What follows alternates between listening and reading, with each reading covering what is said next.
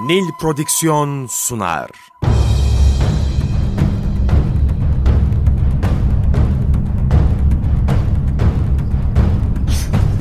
Günaha bulanmış hayatlar. Kaybolmuş benlikler. Çorak gönüller. Onunla yeniden hayat buldu. Karanlığın ortasında doğan güneş. Çöle inen nur. Bir rahmet peygamberi. Hazreti Muhammed sallallahu aleyhi ve sellem Efendimiz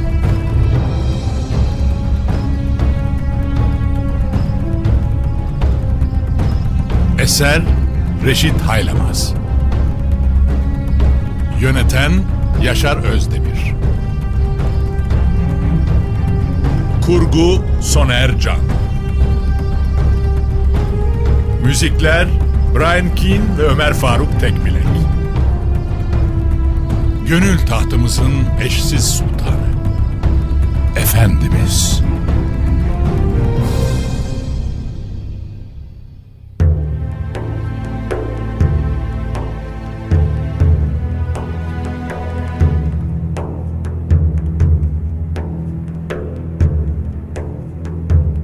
Artık kuşatma başlamıştı.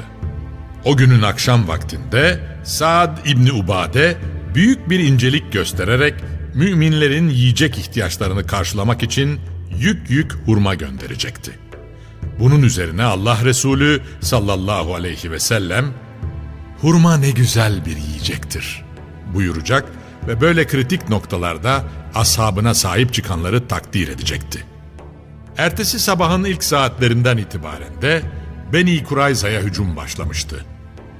Okçuları belli yerlere yerleştirmiş ve kuşatma içinde ashabını saflara ayırmıştı.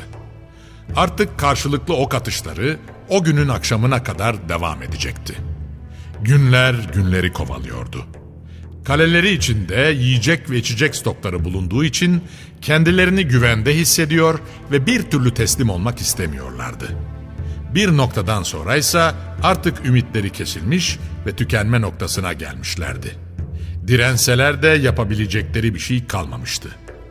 Bu gidişte tükenip gideceklerdi. Onun için içeriden seslenmeye başladılar. Bırakın bizi! Sizinle konuşmak istiyoruz!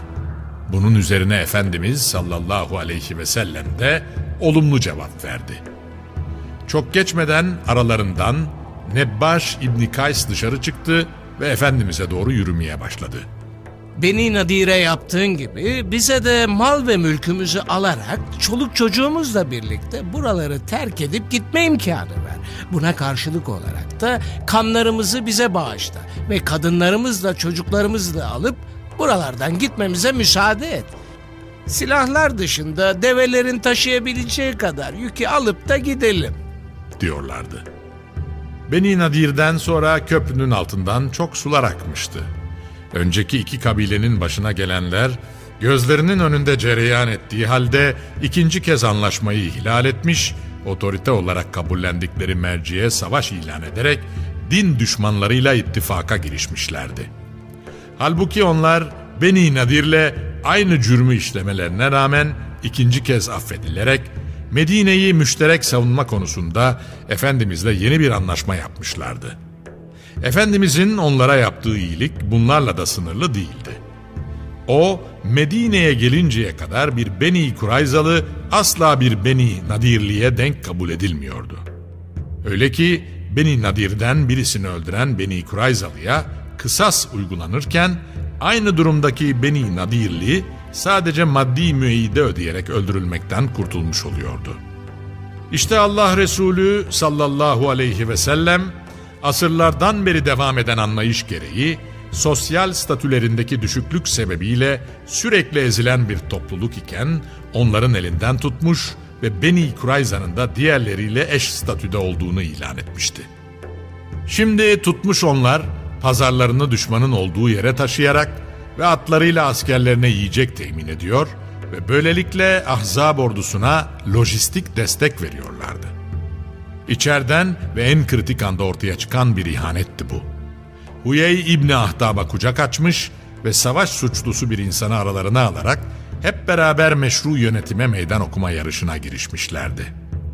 Ayrıca Hende'in öbür tarafında bekleyenlere mektup yazıyor ve son kez vurucu bir darbeyle yüklenip neticeye gitme konusunda Ahzab ordusunu cesaretlendiriyorlardı. Bu arada bir kısmı zaten müminlere arkadan saldırmış, hatta kadınlarla çoluk çocuğun üzerine yürüyüp Hendek'te mücadele verenleri aileleri açısından zaafa uğratmak istemişlerdi. Kılıçlarını çekmiş, sadaklarına yönelerek müminleri de arkadan ok yağmuruna tutmuşlardı. Bu arada ağızlarını da açmış, hakaretin her türlüsüne başvurur olmuşlardı. Bunların hepsi açıktan meşru yönetime isyan ettiklerini gösteren hareketlerdi ve onlar bütün bunları hür iradeleriyle yapıyorlardı. Onun için Efendimiz sallallahu aleyhi ve sellem bu teklifi kabul etmedi. Kendi aralarında meseleyi iyice kararlaştırdıkları anlaşılıyordu ve hemen ikinci teklifi devreye soktular. Öyleyse kanlarımıza dokunma, kadınlarımızda çoluk çocuğumuzu bize bırak ve develerin taşıyabileceği malları almadan gidelim. Bu da kabul görmemişti. Resulullah'ın vereceği hükme razı olmaktan başka çareleri kalmamıştı. Başka bir çıkış yolu kalmadığını gören Nebbaş, kaleye çaresiz geri döndü.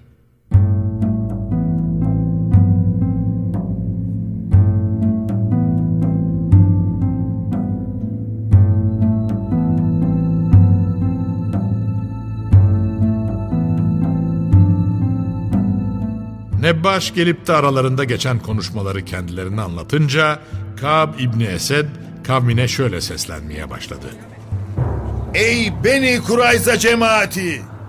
Vallahi de başımıza nelerin geldiğini hepiniz görüyorsunuz. Ben size üç tane seçenek sunacağım. Siz bunlardan dilediğinizi kabul etmekte hürsünüz. Peki nedir onlar? diye sordular. Şunları söylemeye başladı tecrübeli lider. Bu adama tabi olup onu tasdik edelim. Allah'a yemin olsun ki zaten onun Allah tarafından gönderilmiş bir peygamber olduğu açığa çıktı. Kitabınızda özelliklerini gördüğünüz nebi o. Böylelikle sizler kanlarınızı, mallarınızı ve kadınlarınızı koruma altına almış olursunuz. Allah'a yemin olsun ki sizler Muhammed'in peygamber olduğunu bilip duruyorsunuz. Ona tabi olmaktan bizi alıkoyan şey onun Beni İsrail'den değil de Allah'ın dilediği yerden Araplardan gönderilmiş olmasına olan hasetten başkası değildir. Şüphesiz ki ben onunla aramızdaki anlaşma ve ahitleşmeyi de ihlal etme taraftarı değildim. Bütün bela, musibet ve uğursuzluğu başımıza şurada oturan uğursuz adam Huyey İbni Ahtap getirdi. Hem sizler buraya geldiği zaman İbni Cevvas'ın size söylediklerini hatırlıyor musunuz? O Ben Şam gibi envai çeşit içki, mayalı ekmek ve hurma ürünlerini bırakıp da su, hurma ve arpadan başka bir şeyi olmayan bu beldeye niye geldim biliyor musunuz? diye sormuştu. O zaman ona peki niye geldin diye sormuşlardı. Şöyle cevaplamıştı.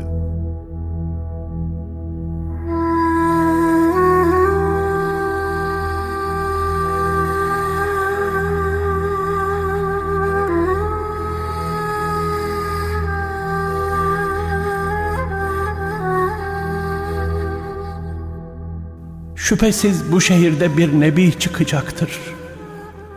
Şayet o çıkar da ben de ona sağ yetişirsem ona tabi olur ve yardımcısı olurum. Ancak o benden sonra ortaya çıkarsa sakın ola ki sizler ondan bigane kalmayın. Gidin ve ona tabi olup dostlarıyla yardımcıları olun.'' İşte o zaman sizler önceki ile sonrakine birden ve iki kitaba inanan bahtiyarlardan olursunuz. Benden de ona selam söyleyin ve benim onu tasdik ettiğimin haberini verin ona. Hadi gelin şimdi bizler de ona tabi olup onu tasdik edelim.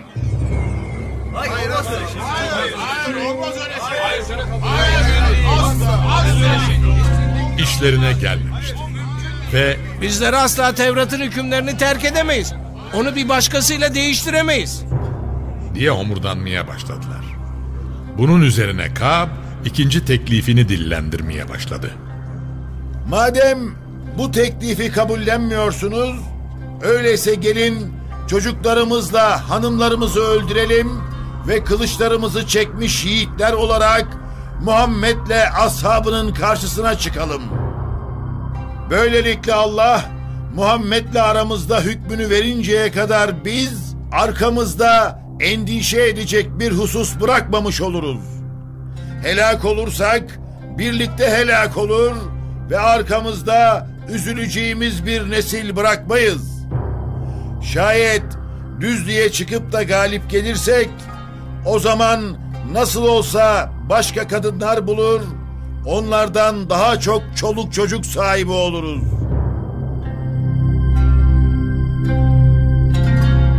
Normal şartlarda bunları söyleyecek adam değildi o. Belli ki gidişat tahmin ettiklerinin de ötesindeydi. Anlaşılan yaptıkları ihanetin karşılığı olarak ölümden başka seçenekleri yoktu ve Kaab da gelecek musibeti en azıyla atlatabilmek için alternatifler üretiyordu. Ancak ne ilk ne de ikinci alternatif kabullenebilecekleri cinsten değildi.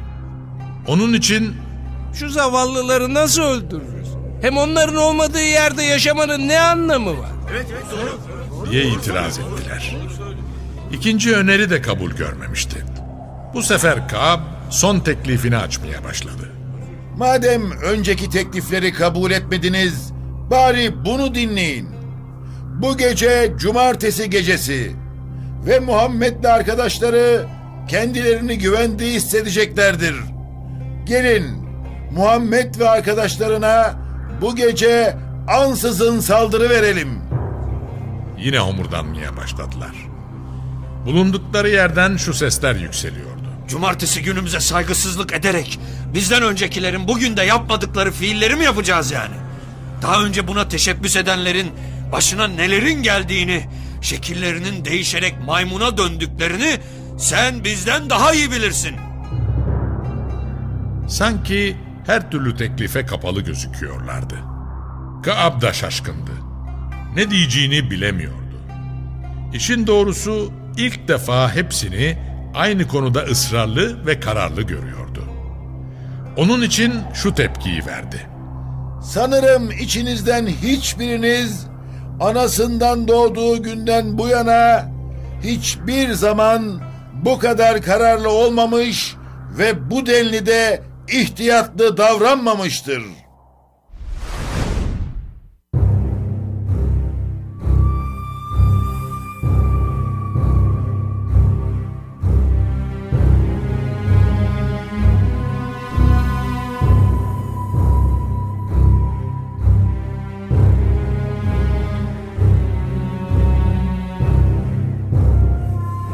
Meclisteki kasvet havası artarak devam ediyordu. Akla gelebilecek her türlü ihtimal mantık dışı bulunuyor ve bir türlü çıkış yolu bulunamıyordu. Derken Beni Kurayza ve Beni Nadire mensup olmayan ve onlardan daha yerleşik bulunan Hüzeyl kabilesinden Saye'nin oğulları Üseyd ve Salebe kardeşlerle bunların amcaoğlu Esed İbni Ubeyd ileri atılarak şunları söylemeye başladılar. Ey Beni Kurayza cemaati! Allah'a yemin olsun ki onun Resulullah olduğunu sizler de biliyorsunuz. Onun sıfatı elimizdeki kitaplarımızda vardır. Ondan hem bizim hem de Beni Nadir'in alimleri hep bahsede gelmişlerdir. İşte bu da Cübeyr İbni Heyeban ile birlikte onların başında gelir. Bizim aramızdaki en doğru adamdır o. ve vefat etmeden önce bize onun sıfatlarını bütün açıklığıyla bahsedip anlatmıştı. Bu sözler de hoşlarına gitmemişti. Biz Tevrat'ı bırakamayız. diyorlardı. İş iyice inada binmişti. Her şeye rağmen adamlar göz göre göre ve iradi olarak ölümü tercih ediyor, sonuçlarını bilerek her şeyleri olarak gördükleri dünyaları adına son adımlarını atıyorlardı.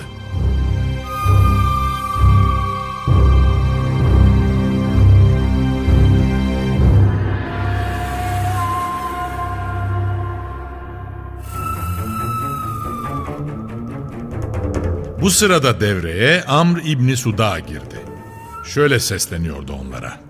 Ey Yahudi topluluğu! Sizler hiç yok yere Muhammed'le aranızdaki anlaşmayı feshettiniz. Ve böylelikle aranızda sözleşme adına bir şey kalmadı.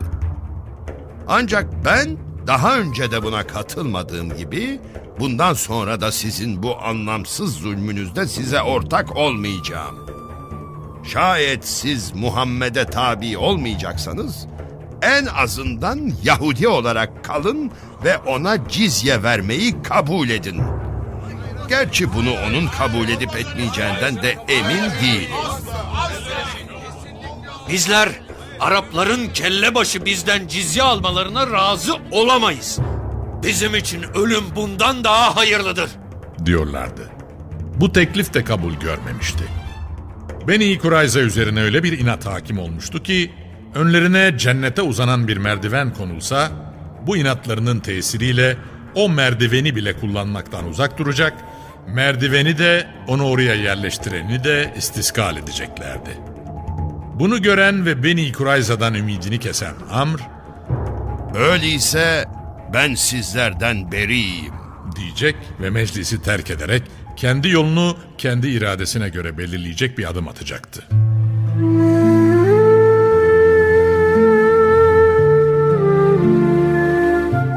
Saye'nin iki oğlu ve Esed İbni Ubeyd ile birlikte kaleden dışarı çıkarken orada nöbet bekleyen Muhammed İbni Mesleme Kim o? diye seslenecek. O da Amr İbni Suda. diye cevap verecekti. Tanıdığı bir isimdi ve faziletiyle düşüncelerindeki enginliği biliyordu. Aynı zamanda bu saatte aralarından çıkıp da gelebildiklerine göre bu adamlar hayır istikametinde irade beyanında bulunmuş ve imana birer kapı aralamışlardı.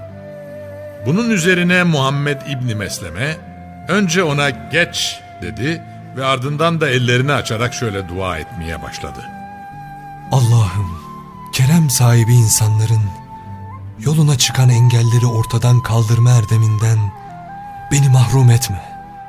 İbni Sudan'ın hedefinde Mescid-i Nebevi vardı. Geldi oraya ve sabaha kadar burada kaldı. Ertesi sabah herkes onu yine burada bulacağını düşünüyordu. Ancak o çoktan oradan çıkmış ve bir meçhule doğru yelken açmıştı. Durum gelip de Allah Resulüne anlatılınca o öyle bir adam ki Allah Celle Celaluhu vefasından dolayı onu kurtardı buyuracaktı.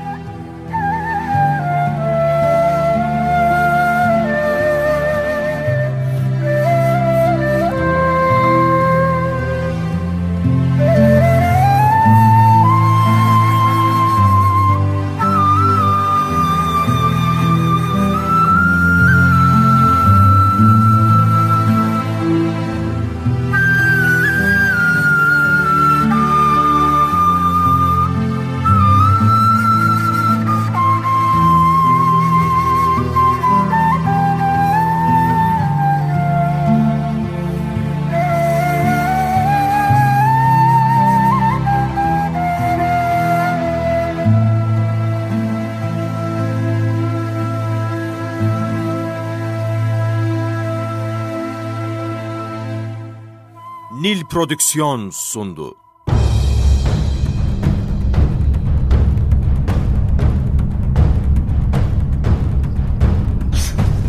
Günaha bulanmış hayatlar, kaybolmuş benlikler, çorak gönüller, onunla yeniden hayat buldu. karanlığın ortasında doğan güneş. Çöle inen nur, bir rahmet peygamberi. Hazreti Muhammed sallallahu aleyhi ve sellem Efendimiz